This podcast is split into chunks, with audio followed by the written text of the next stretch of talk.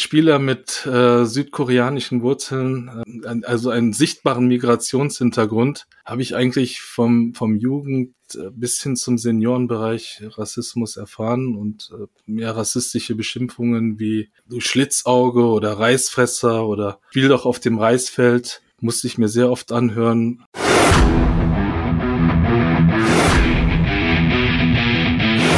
The game is us.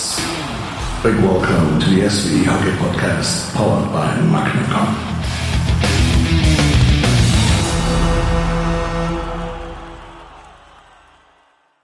Hallo und herzlich willkommen zu The Game is Us, dem Eishockey- und Sport-Podcast der Spielervereinigung Eishockey. Ich bin Oliver Mebus, Eishockeyspieler in der ersten deutschen Eishockeyliga. Aktiv bin ich dort bei den Ice Tigers in Nürnberg. An meiner Seite darf ich auch heute wieder meinen Partner Flo Stenner begrüßen. Hallo Flo. Ja, hallo zusammen. Ich bin der Head of Communications hier bei der Spielervereinigung Eishockey und der zweite Gastgeber von The Game is Us. Im Berufsleben bin ich bei Magnicon, also der Agentur, die diesen Podcast hier präsentiert und produziert. Und ähm, zum Start möchten wir heute einen kleinen Werbeblock in eigener Sache einschieben. Und zwar wir von der S V E nehmen ab sofort auch Fans, Familien und Unternehmen im Verein auf. Ganz neu, und dafür haben wir extra die Fördermitgliedschaft ins Leben gerufen. Wenn ihr also Lust habt, Teil der S V E-Familie zu sein und das Ganze zu unterstützen, dann werdet einfach Mitglied. Ähm, mit eurem Jahresbeitrag könnt ihr verschiedene Projekte unterstützen. Das könnt ihr uns auch so mitteilen. Zum Beispiel ein S V E-Thema wie das Thema Nachwuchsarbeit oder auch einzelne Initiativen könnt ihr mit eurem Fördermitgliedsbeitrag unterstützen. Schreibt uns bitte dazu einfach eine E-Mail, wenn ihr Interesse habt, an info at s v dash eishockey punkt de oder schaut mal auf unserer Webseite vorbei unter w w w punkt s v dash eishockey punkt de. Da gibt es extra den Bereich Fördermitglieder. Und jetzt kommen wir zum Thema. Und am einundzwanzigsten März, also vor wenigen Tagen, war wieder der internationale Tag gegen Rassismus. Wir von der S V E sind gegen jegliche Form von Fremdenhass und Diskriminierung. Denn Eishockey ist bunt. Und um diese Botschaft in die Welt zu tragen, haben wir quasi seit Tag eins der Bestehensgeschichte der S V E eine Kooperation mit dem Verein Hockey is Diversity. Was der Verein macht, warum uns allen und mir eingeschlossen Diskriminierung im Alltag manchmal gar nicht so bewusst ist, obwohl man es gar nicht will, und welche Missstände es im Eishockey gab und leider vielleicht auch noch gibt, darüber sprechen wir heute mit dem Gründer und C E O von Hockey is Diversity. Herzlich willkommen im Podcast, Martin Hyun. Ja, herzlichen Dank, Olli, Flo, herzlichen Dank äh, für die Einladung, und ich freue mich auf unser Gespräch. Ja, wir haben dir immer so eine Stunde Zeit mitgebracht, und ähm, bei uns geht's immer los, Martin, mit der ersten Frage. Ähm, der Gast stellt sich in einem Satz oder auch in zwei, drei Sätzen einmal selbst vor. Martin, du hast das Wort. Ja, Sohn äh, südkoreanischer Gastarbeiter. Ich glaube, das ist so, äh, was mich auszeichnet. Okay, das heißt, deine Eltern sind, ich glaube, in den frühen siebziger Jahren nach Deutschland gekommen, genau nach Krefeld, wenn ich das richtig gelesen habe. Ja, genau. Also äh, meine Mutter ist damals als Krankenschwester nach Krefeld gekommen, hat dort, äh, heute heißt es Helios Klinikum, äh, damals städtische äh, städtische äh, Krankenanstalten, bis bis zur Pensionierung. Und mein Vater hat in der Zeche Oberhausen-Osterfeld gearbeitet, also als äh, Bergarbeiter. Das ist ja so eine Geschichte, die sehr unbekannt ist in Deutschland, leider, obwohl die Koreaner fast sechzig Jahre in Deutschland leben. Aber die sind auch als Gastarbeiter gekommen, genauso wie die wie die Türken, äh, Griechen, die Spanier, Italiener. Äh, und ja, das ist so die, äh, die Geschichte meiner Eltern. Meine Geschichte hat auch so angefangen. Okay, und das heißt, du bist auch in Krefeld dann zur Welt gekommen und ähm, hast dann mehr oder weniger auch ähm, so im Krefelder Umfeld den Bezug zum Eishockey gefunden. Ist das korrekt? Ja, fast korrekt, äh, Olli. Ich, damals gab es in Krefeld noch eine sehr erfolgreiche Fußballmannschaft. Äh, damals gibt's die heute nicht mehr, oder was?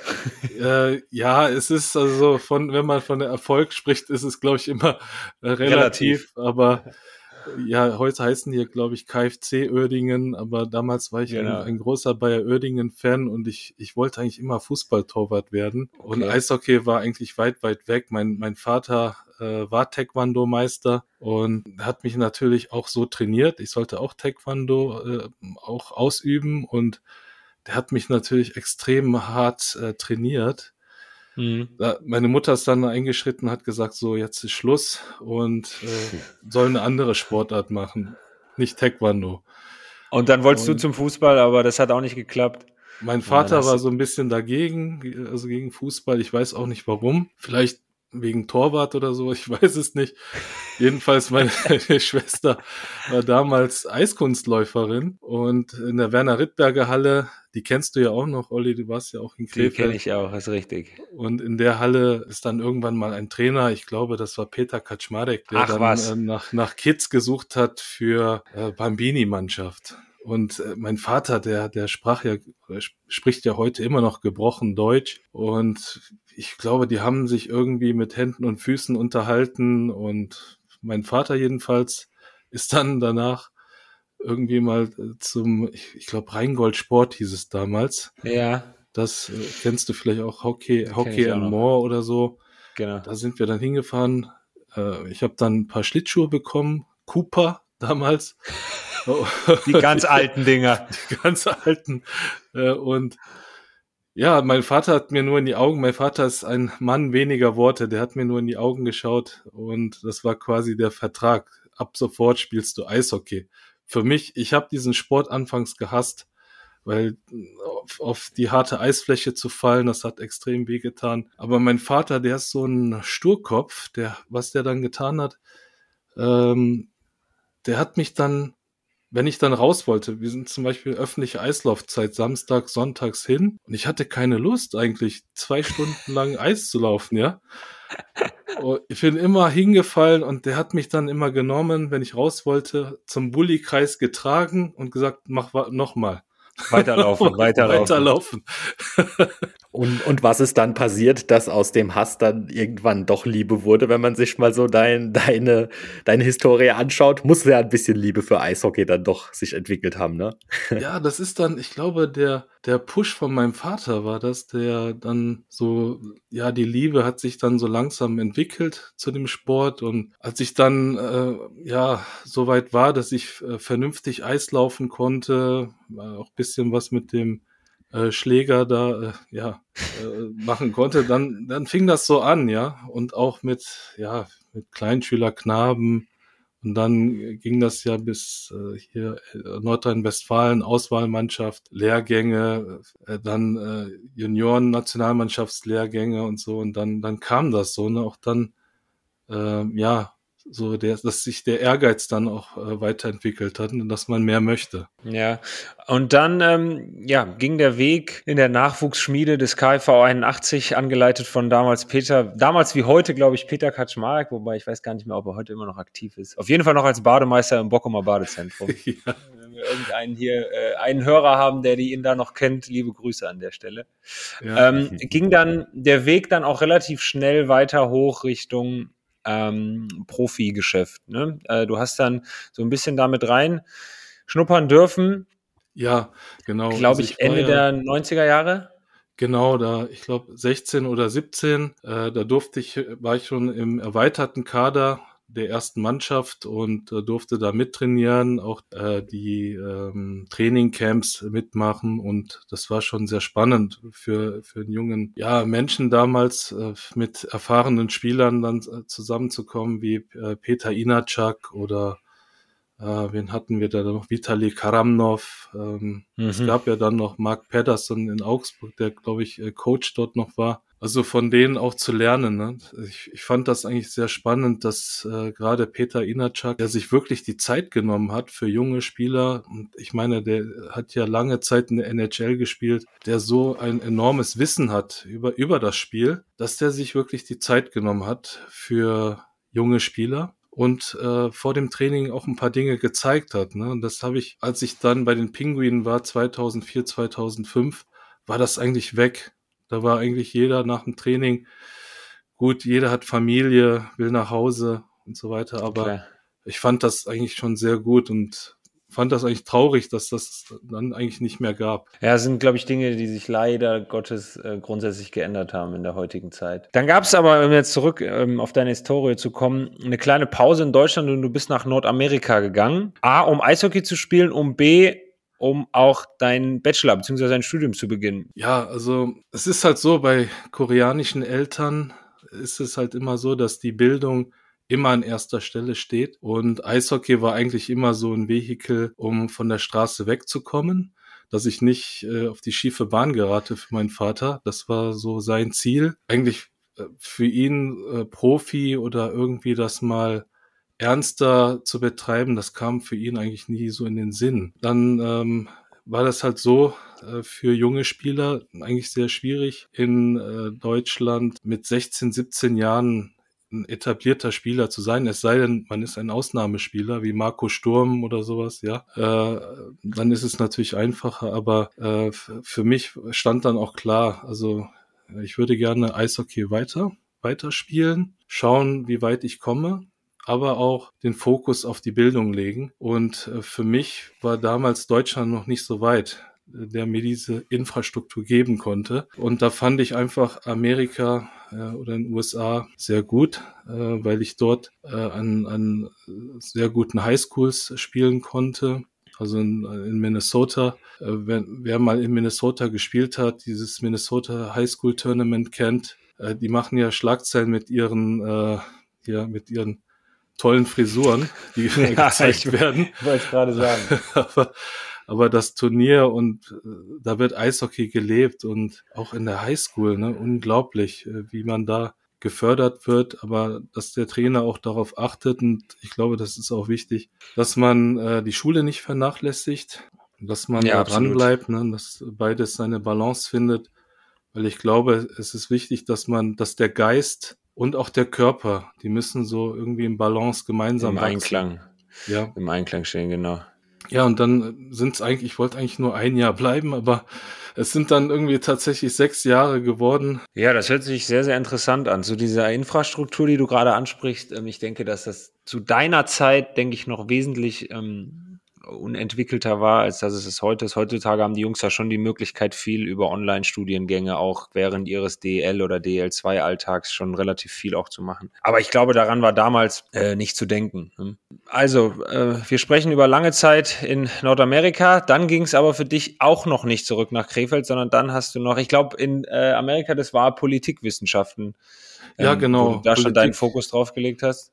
Ja, und genau. äh, International Business habe ich dann als Nebenfach gehabt und ja, dann habe ich eigentlich den den Eishockey-Traum äh, begraben. Eigentlich war für mich, ich weiß nicht, da durch das Studium ist dieser Traum in die Ferne gerückt. Als Kind und auch die Dinge, die ich dann erlebt habe, ne, auch die die Zweifel, die bestanden, auch von von Mitspielern selber, denn quasi, ja, heute sagt man so ein Bullied oder Bullying, getriezt haben, gesagt haben, du, du schaffst das nicht und so. Das hat mich schon irgendwie immer gewurmt. Aber durch das Studium vier Jahre in, in Nordamerika, wo ich meinen Fokus tatsächlich hauptsächlich auf mein Studium gelegt habe und nicht mehr so auf Eishockey und gesagt habe nach meinem Bachelorstudium, ähm, dass ich dann gerne meinen Master machen möchte in äh, International Relations, also auch Politikwissenschaften ähm, und das an der University of Kent at Canterbury und die hatten eine ja, wie, wie man sagt, eine Abteilung International Relations in, in Belgien. Und ja, das war eine spannende Zeit. Ich äh, habe dann einen Verein gesucht, wo ich quasi äh, spielen konnte. Aber für mich war der Plan eigentlich, mein mein Studium irgendwie äh, zu finanzieren. Das war dann in, in Leuven in äh, Belgien, wenn ich da einhaken darf, Genau, in, ne? in Leuven. Ja. Leuven. In Leuven war das. Ich bin immer dann, äh, ich bin dann immer nach nach äh, Brüssel reingefahren.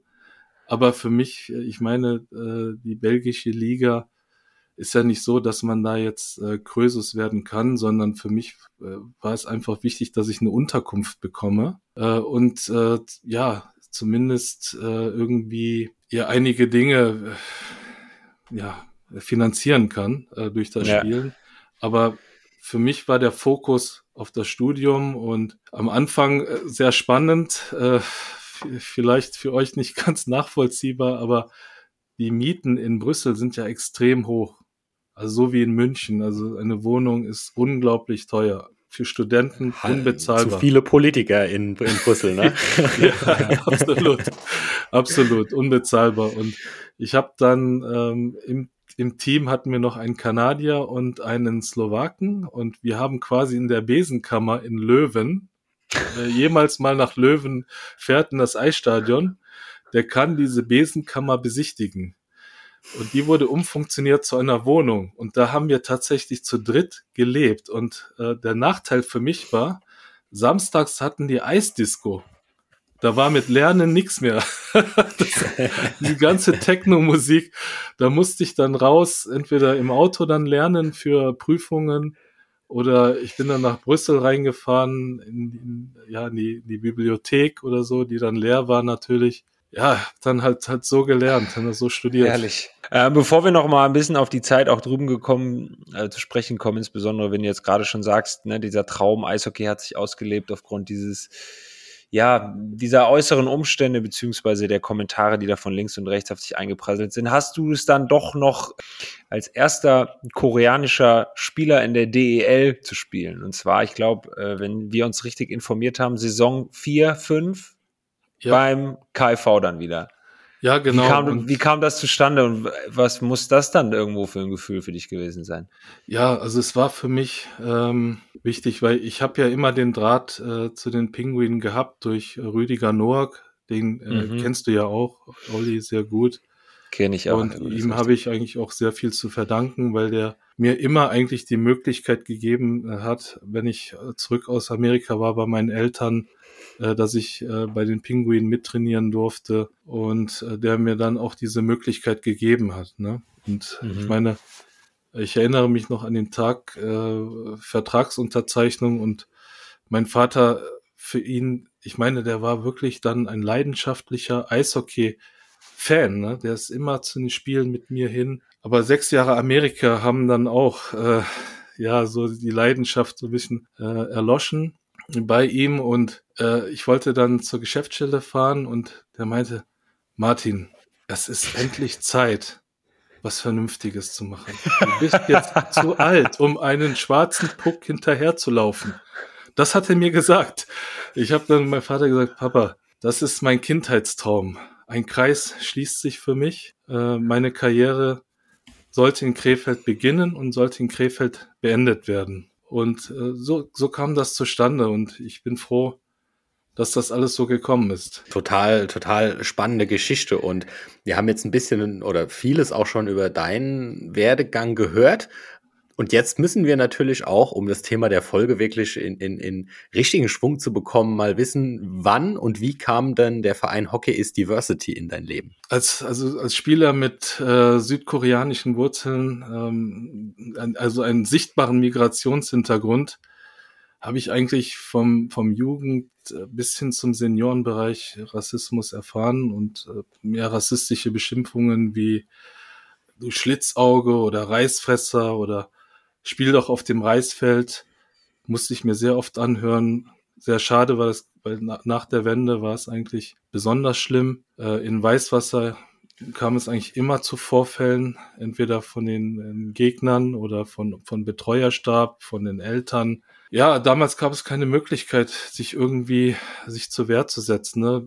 Ich meine, die Teamkameraden kommen dann auf dich zu und sagen, hey, Schwamm drüber. Aber es ist hm. nicht so einfach. Ne? Das ist so etwas, ist schon traumatisch zu erleben, immer wieder daran erinnert zu werden, dass einer, der so aussieht wie ich, nicht zum Spiel gehört, nicht Teil dieses Spiels ist.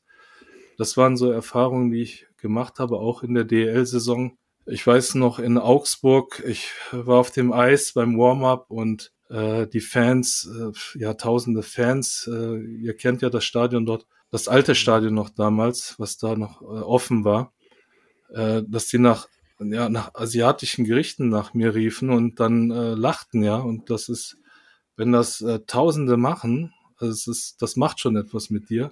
Und eigentlich wollte ich wirklich nach diesen Erfahrungen nichts mehr mit dem Sport zu, zu tun haben. Ich wollte wirklich, ja, das beerdigen. Für mich war der Sport gestorben, weil man im Alltag schon genug zu kämpfen hat und man muss es nicht dort noch im Sport machen. Aber gerade genau vielleicht das, was mein Vater mir so eingeimpft hat, als Kind äh, nie aufzugeben und so ein bisschen stur zu sein, haben mich dann dazu be- bewegt, zweitausendzehn Hockey is Diversity ins Leben zu rufen, gemeinsam äh, mit Peter Goldbach, wo wir dann in der Krefelder, äh, da oben in der Rheinlandhalle im Restaurant saßen und uns ausgetauscht haben, ne? Was er für Erfahrung gemacht hat mit dem Sport als einer, der nicht immer die besten äh, Eishockey-Sachen hat oder Marken Sachen im Eishockey und meine Erfahrungen, haben gesagt, wir müssen dagegen was machen. Wir müssen zeigen, dass der, der Sport ja offen ist, der alle willkommen heißt. Und das war die Geburtsstunde von Hockey is Diversity. Was, was waren so, jetzt sag ich mal, du sprichst von dem Gründungs- oder von dem Datum damals ähm, im Jahre zweitausendzehn, wo ihr euch zusammengesetzt habt. Was waren so die Kernelemente, die ihr euch auch vorgenommen habt, die ihr euch vor Augen geführt habt, die diesen Verein symbolisieren sollen oder für die dieser Verein steht? Ja, also wichtig war für uns, dass wir uns aktiv mit konkreten Projekten, also gegen Rechtsextremismus, gegen Rassismus, gegen Diskriminierung, für Gleichberechtigung und Chancengleichheit einsetzen wollen. Und das machen wir mittlerweile mit, mit rund dreizehn Projekten, also vor Corona.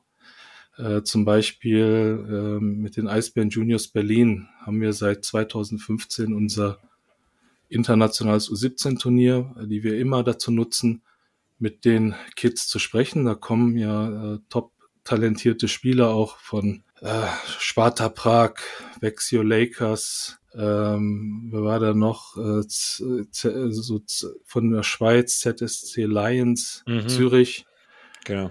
Und ja, dass wir also über die Thematik sprechen auch, dass wir uns dahingehend austauschen, aber auch ja dahingehend ähm, unterstreichen, dass sie in dem Sport auch als internationale Eishockey-Botschafter gelten und das nicht nur auf der Eisfläche, sondern auch, aus, auch außerhalb den Sport repräsentieren und dass wir sagen, sie sind quasi zivile Botschafter für den Sport, ne? und Und wenn wir zeigen, dass wir offen sind, egal, unabhängig von Religion, Hautfarbe, wie auch immer, kann der Sport auch wachsen, der kann größer werden. Ne? Und wie war das dann so in den Anfangszeiten der Gründung? Ähm, war es ein leichtes, für diese Idee Mitstreiter zu finden? Und auch andersherum gefragt, gab es auch da Widerstände von außen? Ja, das ist eine gute Frage, äh, Flo, ähm, weil ja, sicherlich gab es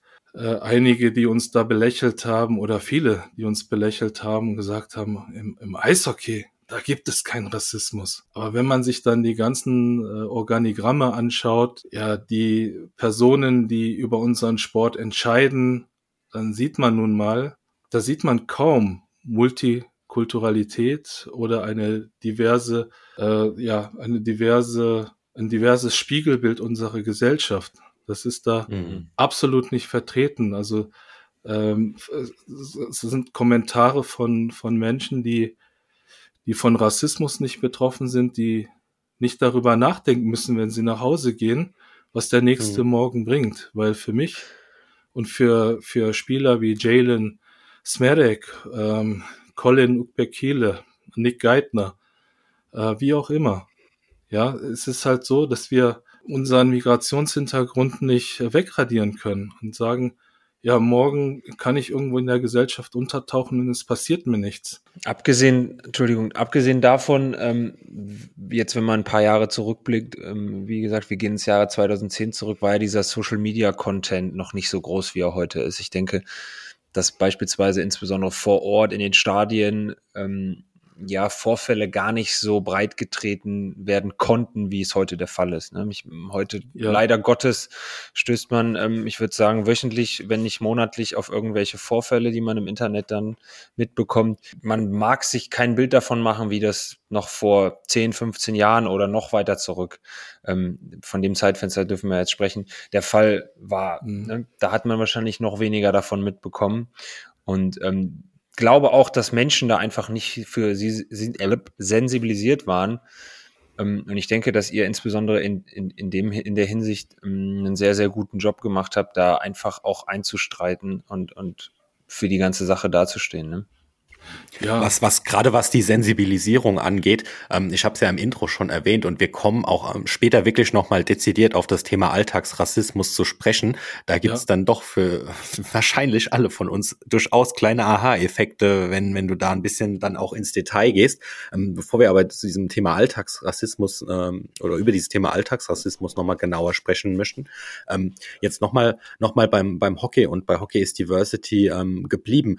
Wie hat sich der Verein dann entwickelt? entwickelt? Ähm, wie viele Mitglieder habt ihr so im Laufe der, der Jahre generiert? Ähm, wie sind die Projekte gewachsen? Ich meine, es ist kein Geheimnis, das wissen vielleicht auch die meisten Zuhörer schon, dass auch wir von der S V E und Hockey is Diversity eine Kooperation haben. Wie ist da eine Annäherung von Seiten von Ligen gekommen? Ja, es ist leider immer so, dass immer etwas passieren muss und ähm, man, es wird nicht darüber nachgedacht, wie man etwas präventiv äh, ja vorbeugen kann, ne? Prophylaktisch an die Sache rangeht. Und es musste leider erstmal zu diesem Vorfall kommen zwischen äh, Daniel oder Pizzi und äh, mhm. Senna, äh, weil davor haben wir ja immer wieder versucht und einmal konkret, wo wir alle D E L-Teams angeschrieben ha- haben, aktiv gesagt, mhm. wir würden gerne pro- proaktiv mit euch zusammenarbeiten, was das anbelangt. Und da wurden wir belächelt, zum Teil gesagt, hey, das gibt, sowas gibt's nicht bei uns. Ähm, Und dann kam dieser Vorfall.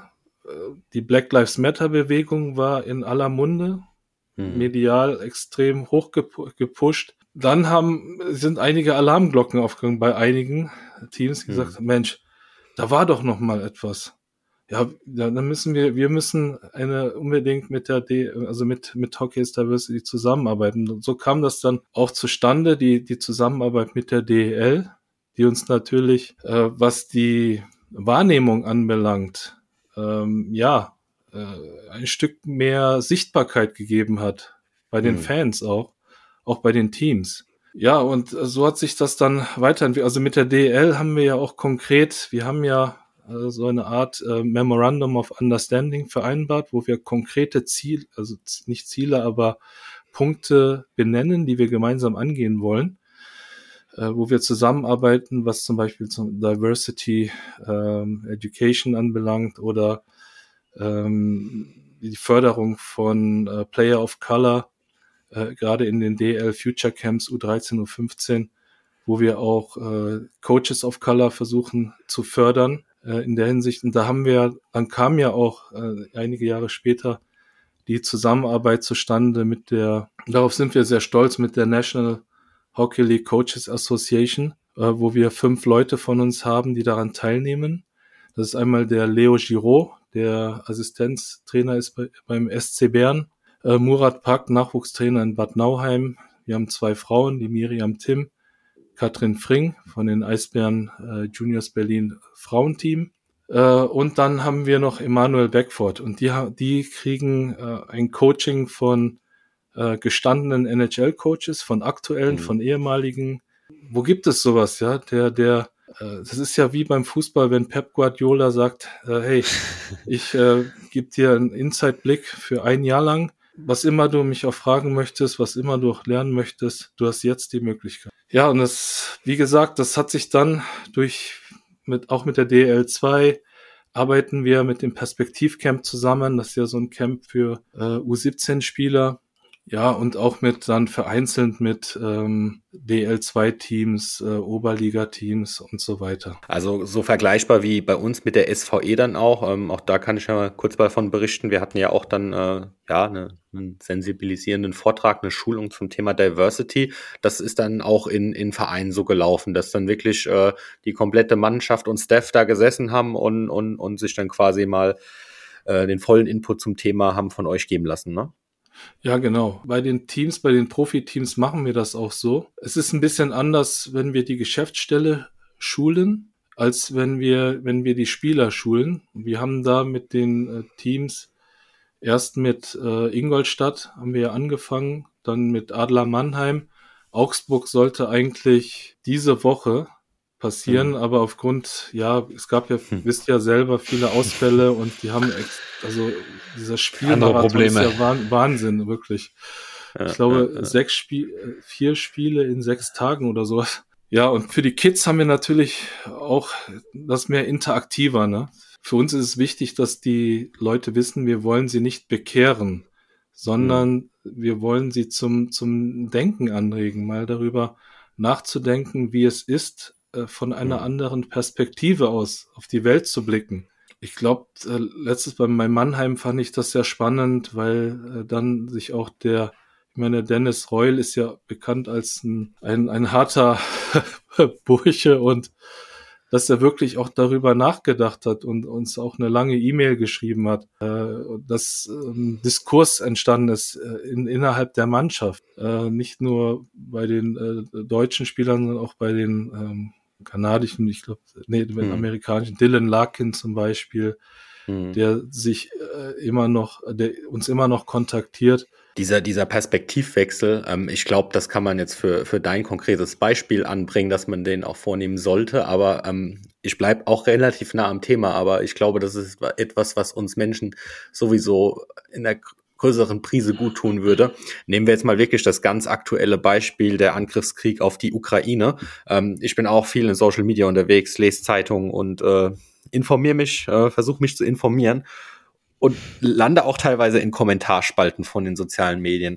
Und wenn ich dann teilweise Kommentare lese wie, ja, die die Frauen und Kinder, die da aus der Ukraine flüchten, die nehmen wir natürlich gerne auf, weil das sind ja richtige Flüchtlinge, ähm, und denkt da so ein bisschen zurück, oder was auch der implizite Gedanke dahinter ist, zu sagen, damals die Menschen, die aus Syrien und anderen Ländern geflüchtet sind, das seien Schmarotzer, die die hätten lieber ihr Land verteidigen sollen. Und da, da genau in dem Moment habe ich auch diese Perspektive mal gewechselt und habe mir gedacht, Wie, wie, wie fühlt sich gerade ein Mensch, der damals aus Aleppo, was zerbombt wurde, der sich auf den harten Weg hierher gemacht hat, der jetzt liest, dass wir hier Frauen und Kinder, was richtig und wichtig ist, aufnehmen, und zwar gerne, aber man selbst als Flüchtling zweiter Klasse irgendwie degradiert wird oder gesagt bekommt, man ist eigentlich gar kein Flüchtling und hat hier nichts verloren. Ob, ob diese Reflexion in dem Moment, als derjenige oder diejenige, die das verfasst haben, ob die da war, das möchte ich arg bezweifeln. Und ich glaube auch, dass ja, viele das gar nicht so meinen dann in dem Moment.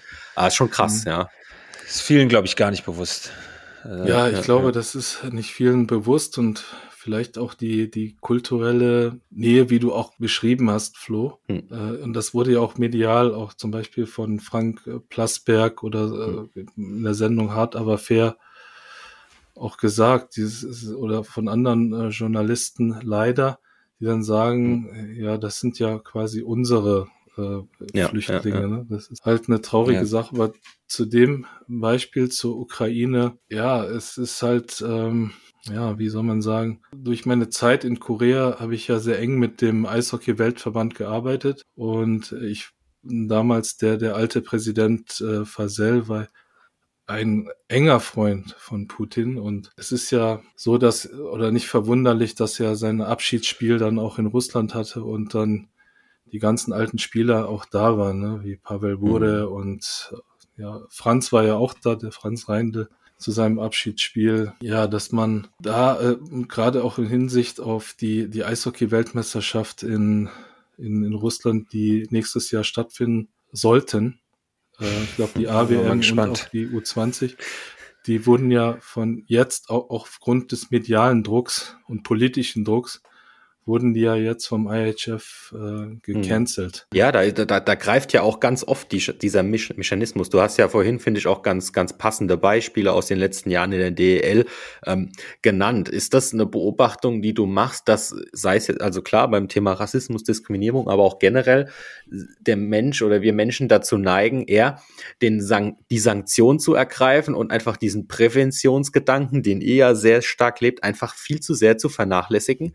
Ich meine, als als das mit mit ja. mit Pizzi und so passiert ist, ne, man hat sich ja quasi einen Überbietungswettbewerb, wie lange er gesperrt werden soll, was für eine Geldstrafe er bezahlen soll, Exempel statuieren, aber dieser dieser Präventionsgedanke habe ich in der Öffentlichkeit relativ wenig wahrgenommen. Ja, genau. Und das ist eigentlich ähm, sehr schade, weil das ist nicht ja, es ist ja wie beim Eishockey. Von von einmal Training kann man äh, nie, kein kein Meister werden, sondern man ist ja eigentlich jeden Tag muss man versuchen, das zu verbessern. Und ich glaube, das hat mal ein, ein ehemaliger N B A-Spieler sehr toll gesagt, ne? Wenn du jeden Tag in deiner Organisation Inklusion lebst, inklusive Entscheidungen triffst, dann wird deine Organisation auch automatisch inklusiver, wenn du das lebst. Und ich glaube, wir als eh- oder ehemalige Eishockeyspieler, als aktuelle Eishockeyspieler, ich glaube, wir kennen das sehr gut, äh, in der Hinsicht Vorbild zu sein, mit gutem Beispiel voranzugehen. Ja, definitiv, definitiv etwas, was sich auch entwickelt hat und wofür jetzt, ja, man muss es leider sagen, die letzten Vorfälle auch gesorgt haben, dass Spieler da einfach ganz anders für fühlen oder da auch drauf reagieren. Ne? Du hast es eben genannt, die Themen jetzt mit Senna oder ähm, ob das jetzt der ähm, Geithner ist in, in Düsseldorf. Wir müssen trotzdem nochmal so ein bisschen auf dieses Thema Alltagsrassismus, wie ich persönlich auch finde, zu sprechen kommen, auch wenn wir es jetzt tatsächlich auch runtergeschrieben haben. Du bist, das hast du eben auch selber thematisiert, zwangsläufig schon häufig damit in Verbindung leider gebracht worden. Vielleicht kannst du insbesondere auch für die Hörer draußen nochmal so einen Rundumschlag geben. Was bedeutet Alltagsrassismus? Was beinhaltet der Begriff und, und vielleicht auch ein paar Beispiele, um einfach mal so eine Denkweise zu schaffen? Und da vielleicht, bevor du einsteigst, Martin, noch kurz der Hinweis, weil das einfach auch bei mir in unserer Diversity-Schulung unglaublich hängen geblieben ist. Ähm, ja. diese, diese, diese, dieser Seitensatz, für den sich jetzt vielleicht jeder echt schon mal erwischt hat, ja, ich habe doch einen, auch türkische Freunde. Möchte ich dir nur mit auf den Weg geben. Ja, aber ich, der ist, der ist aber ein guter. Geh auch der zum Döner essen. Ja, der ja, äh, Mustafa, ja. der kann bleiben. Der, der macht ja. einen super Döner. Ja, also ein Rundumschlag, würde ich sagen, vielleicht kann ich mit einem Eishockey-Beispiel anfangen. Also vielleicht nicht Eishockey, aber äh, damals äh, Rollerhockey. Und das war kurz nach, äh, nachdem Rostock-Lichtenhagen passiert äh, war, wo vietnamesische Flüchtlinge von einem wirklich Mob äh, angegriffen wurde. Die wurden in diesem Sonnenblumenhaus äh, ja da mit einem riesen, mit einem wirklich mit einem festen, unglaublich starken Schloss wurde die Tür äh, zugeschlossen, damit die vietnamesischen Flüchtlinge nicht rauskommen. Derweilen unten ein riesen Mob, die mit Molotow-Cocktails dann äh, auf die Wohnung äh, die, ja, in Flammen gesetzt hat. Und für diese Menschen war klar, die so un- für die, für deren Augen Untermenschen, sollten in den Flammen sterben. Das ist bei mir so immer noch präsent. Das ist, geht mir nicht aus dem Kopf. Auch heute nicht. Verständlich. Und dann kam ja Solingen, Hoyerswerda, die Häuser brannten.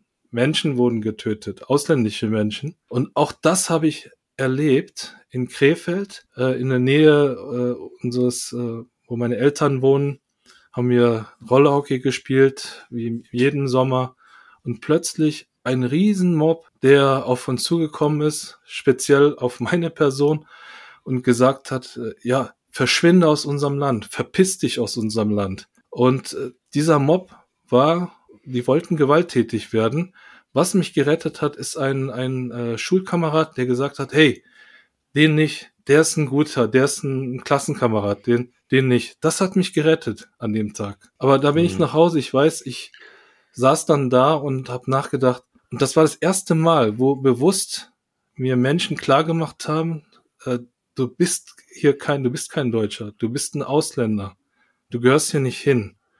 Und das hat sich immer wieder, das hat sich im Sport dann wiederholt mit den äh, Beispielen, die ich genannt habe, und dann auch im beruflichen Leben, äh, also oder im Alltag. Im Alltag, ich erinnere mich, das war, glaube ich, irgendwo ähm, in Duisburg, und meine koreanischstämmigen Freunde waren mit zwei weiteren koreanischstämmigen Freunden unterwegs. Ich glaube, das war äh, zur Weihnachtszeit, und aus einem kleinen Auto kam dann äh, ja So ein, so ein Spruch, hey, seid ihr Schlitzis?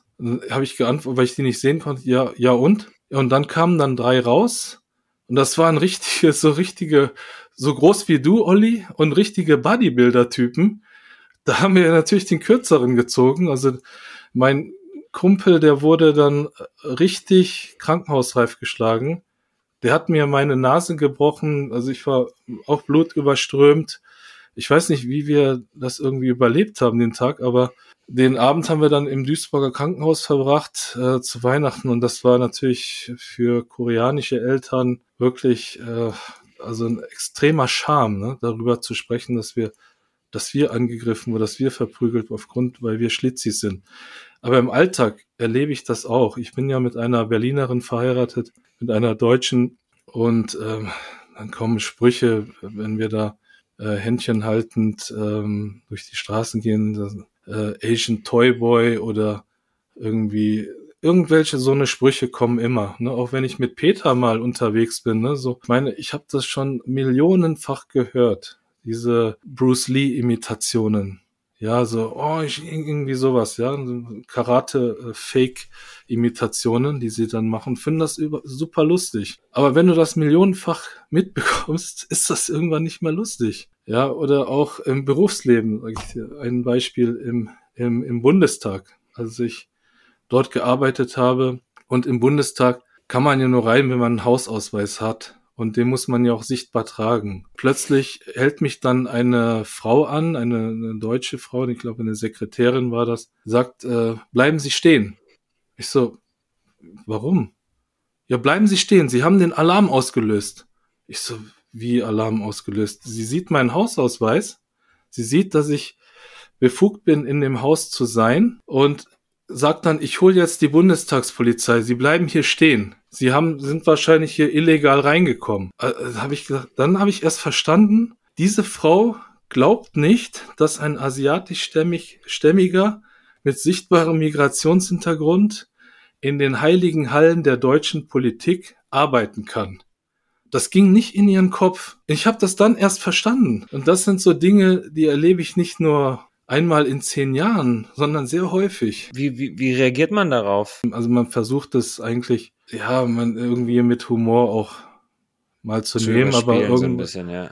Ja, aber irgendwann ist auch mal das nicht mehr ja, Humor, wo man nicht mehr darüber lachen kann. Ja, die begreifen müssen einfach, Deutschland ist ein Einwanderungsland, ne? Und das nicht hm. nur seit zweitausendfünf, wo es ne, wo die das politisch akzeptiert haben, endlich. Meine Eltern, die als Gastarbeiter gekommen sind, viele Gastarbeiter, die nach Deutschland gekommen sind, zu, zur Realität zu kommen, zu sagen, wir sind schon lange ein Einwanderungsland in Deutschland. Ja, hm, hm. ja und ähm. dass, dass Menschen mit Einwanderungsgeschichte in den heiligen Hallen der deutschen Politik arbeiten können, im Auswärtigen Amt, äh, egal wo, in Bundesbehörden, egal. Das sind ja jetzt alles auch sehr, sehr direkte und, und krasse schon Beispiele, die du dafür genannt hast. Aber bleiben wir mal auch nochmal so im Alltag von den vielen Millionen Menschen und Mitbürgern, die einen Migrationshintergrund hier in Deutschland haben und was die so auf der Straße erleben. Das ist ja oftmals auch relativ indirekter ähm, Rassismus. Ähm, ich habe es im Eingang schon so ein bisschen ähm, versucht näher zu bringen. Inwieweit besteht auch in unserer Gesellschaft vielleicht auch das Problem, dass viele überhaupt sich dessen nicht bewusst sind, dass sie gerade rassistisch sind. Stichwort, äh, ich bin doch mit einem Türken befreundet, da kann ich ja mal äh, da auch einen dummen Spruch dazu bringen, weil ich, ich bin ja, ja befreundet mit denen, ich würde ja niemals schlecht über die reden. Ja, genau, mhm. das ist halt... Gute Frage. Ich, ich, ich hatte ja auch in der Schulung, wir haben ja dieses Beispiel gegeben, ein, äh, ein Kind äh, von drei Jahren weiß schon, welche Hautfarbe gut und welche Hautfarbe schlecht ist. Und diese Weitervererbung äh, von diesem Gedankengut ist natürlich auch fatal, ne? Wenn, wenn, auch wenn wir die Diskussion erleben mit ähm, zum Beispiel das äh, hier die, äh, das En-Wort mit, sagen wir mal, mhm. ja, diesen ja. Negerkuss, ne? Das, sagen, mhm. das haben wir immer so gesagt. Mhm. Und damals, ich, ich meine, wenn ich bedenke, die Generation meiner Eltern hatte nicht die Möglichkeit, sich verbal dahingehend gegen Rassismus äh, sich zur Wehr zu setzen. Aber die zweite mhm. Generation, meine Generation, die der Sprache mächtig ist, die kann sich zu Wort melden und sich auch zur Wehr setzen. Und wir erleben ja auch bei diesen ganzen hitzigen Diskussionen, dass das natürlich von der Mehrheitsgesellschaft äh, oft ja nicht angenommen wird. Oder sagt man, Oder man mutmaßt, äh, was, was denken die sich überhaupt? Die können doch froh sein, dass die hier leben. Aber mm, die begreifen mm. nicht, wir sind hier geboren. Wir sind mm. Deutsche. Deutsche mit Migrationsgeschichte. Und dass wir, ein, wenn, wenn wir ein Teil dieser Gesellschaft sein wollen, auch mitdiskutieren wollen. Wir wollen gleichberechtigte Teilhabe. Und gleichberechtigte mm. Teilhabe bedeutet auch, mit, also mit in den Diskussionen zu diskutieren. Jetzt haben wir das Ganze ja doch sehr von der verbalen Schiene bisher diskutiert. Ähm, wo gibt's denn auch, also ich versuche da jetzt wirklich auch immer so ein bisschen ähm, für unsere Hörer da draußen, damit man mal se- sich selbst reflektiert, das Ganze anzugehen, wo gibt's denn auch ganz klassische Formen des, des nonverbalen Rassismus, beziehungsweise wo gibt's die denn? Ja, ja da haben wir ja empirische, wir haben ja empirische Studien, die das ja auch belegen, wie du das auch gesagt hast, Flo, dass zum Beispiel Bewerbungen zum Beispiel und das bei, bei gleicher Eignung, Befähigung mhm. und Leistung. Und das muss man sich nochmal wirklich bildlich darstellen. Also bei gleicher Eignung, Befähigung und Leistung werden Menschen bevorzugt, die einen klassischen Namen haben, ne? Wie mhm. sagen wir Manuel Müller statt Mustafa Öztürk zum Beispiel. Mhm. Und das ist empirisch belegt. Ich komme jetzt nicht auf die Universität, die das gemacht hat, aber es gibt ja nicht nur von der Universität, ähm, es gibt ja mittlerweile einige Studien, die das belegen. In der Realität ist es auch so, ne? Wir, wir sagen, ja, der Beste kriegt den Job, aber ist es tatsächlich so? Nein. Wir leben nicht in einer, wie sagt man, äh, meritokratischen Gesellschaft, wo Leistung das oberste Prinzip darstellt. Es sollte so sein, das wäre toll. Mhm. Aber in der Realität wissen wir, dass manchmal die Leistung nicht zählt, sondern eben, man sagt es umgangssprachlich, Vitamin B, das Netzwerk mhm, zählt. Ja. Aber viele dieser, auch meine Person, mein, wenn man bedenkt, meine Eltern sind als Gastarbeiter gekommen, mit, mit zwei Koffern nach Deutschland. Die haben nicht dieses Netzwerk äh, zu einem, der Teilungsleiter ist von irgendwas oder irgendwie sowas, wo man irgendwie... Ich habe das selber auch erlebt, dass ja durch halt dieses Netzwerk, dass einige davon profitieren und einige nicht, obwohl sie vielleicht besser sind als der oder die. Ne? Das ist halt... Ja, leider heutzutage allgegenwärtig, ne, das Thema. Ja, und ich glaube, es ist wirklich fatal, weil Deutschland ist ein... Also unser Land ist ein ressourcenarmes Land. Das einzige Kapital, was sie haben, sind die Menschen. Wir merken es gerade. Es, es sind die Menschen. Und wenn so etwas kann zu einem, einem Brain Drain, wie man so schön sagt, führen. Und wir sehen ja auch, dass viele Wissenschaftler auch äh, dadurch, dass sie äh, ja nicht das bekommen an Förderung, an, an, an amerikanischen Elite-Universitäten gehen, wo sie dann dort vielleicht Nobelpreise bekommen, ja? Du hast sehr, sehr gute Ausführungen und am Ende des Tages, wenn man es mal runterbricht, wie kommen wir auf den Weg einer besseren Welt, ist wahrscheinlich Bildung die Antwort, ne? Aber jetzt frage ich dich mal, schau mal auf das jetzige System und was auch von politischer Seite passiert. Klar, es gibt ähm, Stiftungen für Demokratie und, und vieles, ähm, aber wenn ich gerade mal so in die Lehrpläne gucke, siehst du das Thema Kulturenvielfalt, Diversity, ähm, auch letzten Endes Reflexion solcher Themen abgebildet im Bildungssystem? Oder siehst du es auch tatsächlich mehr außerhalb des klassischen Bildungssystems innerhalb von Familien als Aufgabe, das stärker zu, zu forcieren? In gewisser Weise, in gewisser Weise, Flo. Aber vielleicht, da gehe ich nochmal zurück äh, zu meiner Amerika-Zeit. Da war es zum Beispiel ein Pflichtfach, egal ob du Medizin, Jura, Politikwissenschaften, Biologie, was auch immer du studiert hast. Pflichtfach war eben, dass du einen äh, Race and Ethnicity-Kurs nehmen musstest. Und okay, einige ja, Mediziner oder Juristen saßen gelangweilt dann äh, im, im, ja, in der Klasse, aber die haben etwas mitgenommen. Ne? Wie, wie, ist, wie ist das entstanden mit, mit Chinatown, die Geschichte von Chinatown oder Little Italy? Wie war das mit der, mit der Migration, als die Migranten angekommen sind äh, in New York, in der Statue of Liberty? Äh, oder wie ist der Aufstieg, äh, wie konnte der Aufstieg gelingen für die Iren, die damals ja, ja auf der gleichen gesellschaftlichen Stufe waren wie, wie, äh, die, wie schwarze Menschen? Wie konnte, wie konnte das gelingen, dass die in der Politik, in, in allen Bereichen sind, in der in der Exekutive, in der Judikative, in der Legislative vertreten, also an entscheidenden Stellen, die unser gesellschaftliches Leben enorm beeinflusst. Und ich glaube, es ist wichtig, dass wir in, in Deutschland, zu meiner Zeit gab es das nicht, aber die Gastarbeitergeschichte, es ist nicht eine Geschichte der Entsendeländer von Südkorea oder von der Türkei oder von Italien, sondern es ist ein Teil unserer Geschichte, also ein Teil der deutschen Geschichte. Und das müssen wir begreifen, das muss sich auch in den Schulbüchern äh, widerspiegeln, dass diese Geschichte gelehrt wird als unsere Geschichte. Idealerweise dann aber auch nicht erst in Gymnasialstufe zwölf, sondern irgendwo, wo dann eben auch diejenigen noch erreicht werden können, die eben nicht den gymnasialen Weg einschlagen, ne? Ja, genau, genau. Also ich bin ja auch klassisch äh, in der Grundschule gewesen, sehr multikulturell geprägt. Die deutschen Kinder äh, waren... ja, waren in der, in der, waren in Unterzahl. Also ich kenne die noch bei Namen. Das waren Michael, Markus und Nadine, glaube ich. Und der Rest waren als Fatih, Oktay äh, und so.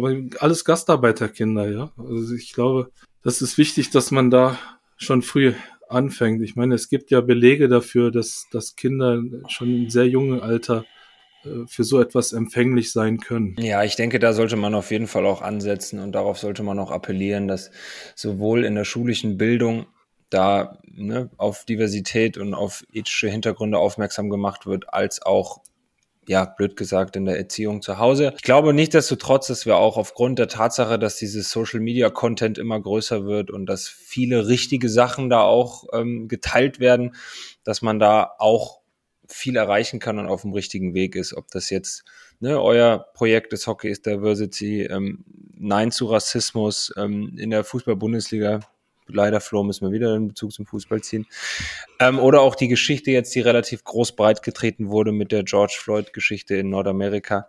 Ähm, das sind alles Themen, die, glaube ich, auch dazu beitragen, dass man hoffentlich im Laufe der Jahre, aber ich denke, dass das auch wieder Jahrzehnte dauern wird, die Leute einfach dafür und ähm, darum geht's, glaube ich, sensibilisieren muss und darauf aufmerksam machen muss. Nichtsdestotrotz ist es natürlich absolut hilfreich, dass es solche Leute, Gruppierungen und, und Unternehmen gibt, wie ihr das seid, die einfach darauf aufmerksam machen, die das Ganze vorantreiben, sodass solche Vorfälle einfach weniger werden und dass das Ganze einfach Normalität wird. Ne, du hast es richtig gesagt, ja. Wir sind einfach ein, ein, ein Flüchtlingsland. Das muss man einfach nur mal so sagen. Ja, also ich bin dir sehr dankbar für äh, deine Worte. Ich glaube, ja, es ist äh, ja einerseits äh, die Arbeit, aber ich glaube, andererseits ist es auch sehr wichtig, äh, Menschen oder Organisationen wie eure zu haben, die offen dafür sind, ne? Die uns auch eine Plattform geben, wo wir über diese Dinge diskutieren können. Ich erinnere mich äh, durch die Black Lives Matter Be- Bewegung. Wir haben ja eine, eine Panel-Diskussionsrunde gehabt mit schwarzen Spielern von verschiedenen europäischen äh, Ligen, ne, wie Dave Suter von der Schweiz, Daniel Mbagenda äh, in, in Schweden äh, und äh, ja einige andere. Und die dann zum ersten Mal wirklich offen darüber gesprochen haben, die gesagt haben, das war für sie wie ein Befreiungsschlag, wo ja. dann viele Organisationen gewillt waren, zuzuhören und zu versuchen zu verstehen, sich damit kritisch auseinanderzusetzen. Äh, weil diese Spieler, diese Generation und ich glaube auch meine Generation und zum Teil, denke ich mal, auch bei Colin äh, oder auch bei anderen, die halt wirklich als einzige Person da sind, ist es manchmal schwierig, in diesen Gewässern zu navigieren, ne? Dass man da versucht, nicht extrem aufzufallen oder sowas, sondern immer versucht irgendwie äh, ja irgendwie dazuzugehören, äh, ohne ohne großartig aufzufallen. Aber es man fällt da eben auf. Das kann man halt nicht wegradieren. Das stimmt. Ja, und da sind wir euch auch sehr dankbar. Ähm, ich denke, dass es auf jeden Fall, ähm, ich muss jetzt leider so einen relativ harten Cut machen, Martin. Ähm, ich denke, dass wir einen relativ interessanten Einblick heute bekommen haben und dass du echt mit vielen, vielen guten Beispielen, Geschichten, die du erzählt hast, vielen Hörern doch einen sensiblen Eindruck ge- gegeben hast von dem, was eigentlich auch da draußen passiert ist oder auch was dir widerfahren ist und das. Ich hoffe, ähm, viele Leute, die das jetzt gehört haben, hier sich auch im Nachgang da gegebenenfalls nochmal den ein oder anderen Gedankengang durch den Kopf gehen lassen, um sich auch einfach ne, für dieses Thema mal so ein bisschen auch breiter aufstellen zu können. Ich habe es angesprochen, in Anbetracht der Zeit müssen wir leider, ähm, sage ich mal, zu unserem letzten Programmpunkt überschreiten. Flo, wenn du nichts weiter hättest, oh, danke. Wir haben eine Schnellfragerunde. Ich weiß oh. nicht, inwiefern du unserem Podcast schon äh, die ein oder andere Minute geschenkt hast und mal reingehört hast. Wir haben ein paar Fragen vorbereitet fürs Ende. Oh. Heißt Schnellfragerunde. artet meistens ein bisschen aus, leider, müssen wir sagen. Wir hoffen mal, dass wir das relativ kurz halten können und nähern uns somit dem Ende. Flo, willst du anfangen? Jawohl, dass wir dann aber trotzdem noch so ein bisschen beim Thema bleiben, ziehe ich jetzt mal eine Frage vor, und zwar, ähm, wer war es, Larkin aus Mannheim hat äh, nach Literatur gefragt, ähm, was ist denn dein prägendstes Buch, das beste Buch, äh, wo du sagst, wenn sich jemand für so ein Thema interessiert, das soll der sich mal Eine ein Geschichte einlesen. Des amerikanischen Volkes von Howard Zinn. Sehr, sehr schnelle, präzise Antwort. Mm, du hast leider über die nicht so schönen Erinnerungen im Eishockey gesprochen. Gib uns doch mal bitte deine schönste Erinnerung im Eishockeysport.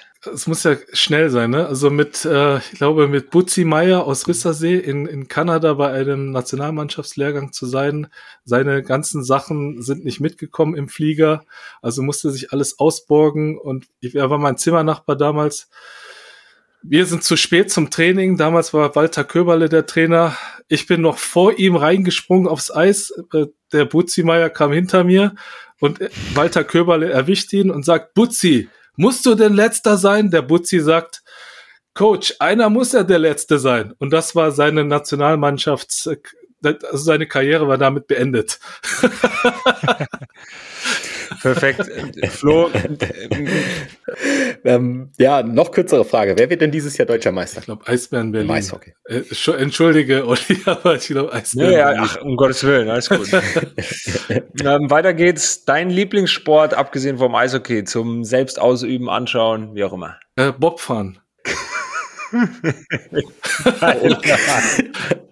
Die Frage haben wir tatsächlich bisher jedem gestellt, aber Bobfahren haben wir noch nicht. Ich finde das. Äh, da musst ja, du uns komm, jetzt doch vielleicht in zwei, drei Sätzen ich erklären, muss sagen, wieso ich Bobfahren. Diesen Sport faszinierend. Also erstmal diesen diesen Läufer, der der Pilot, also ein Zweier und so irgendwie sowas. Also ich finde das schon. Der Sport fasziniert mich und dann da äh, man muss wirklich ein bisschen lebensmüde sein, um durch diesen Kanal zu fahren. Also mit mit diesem Schlitten.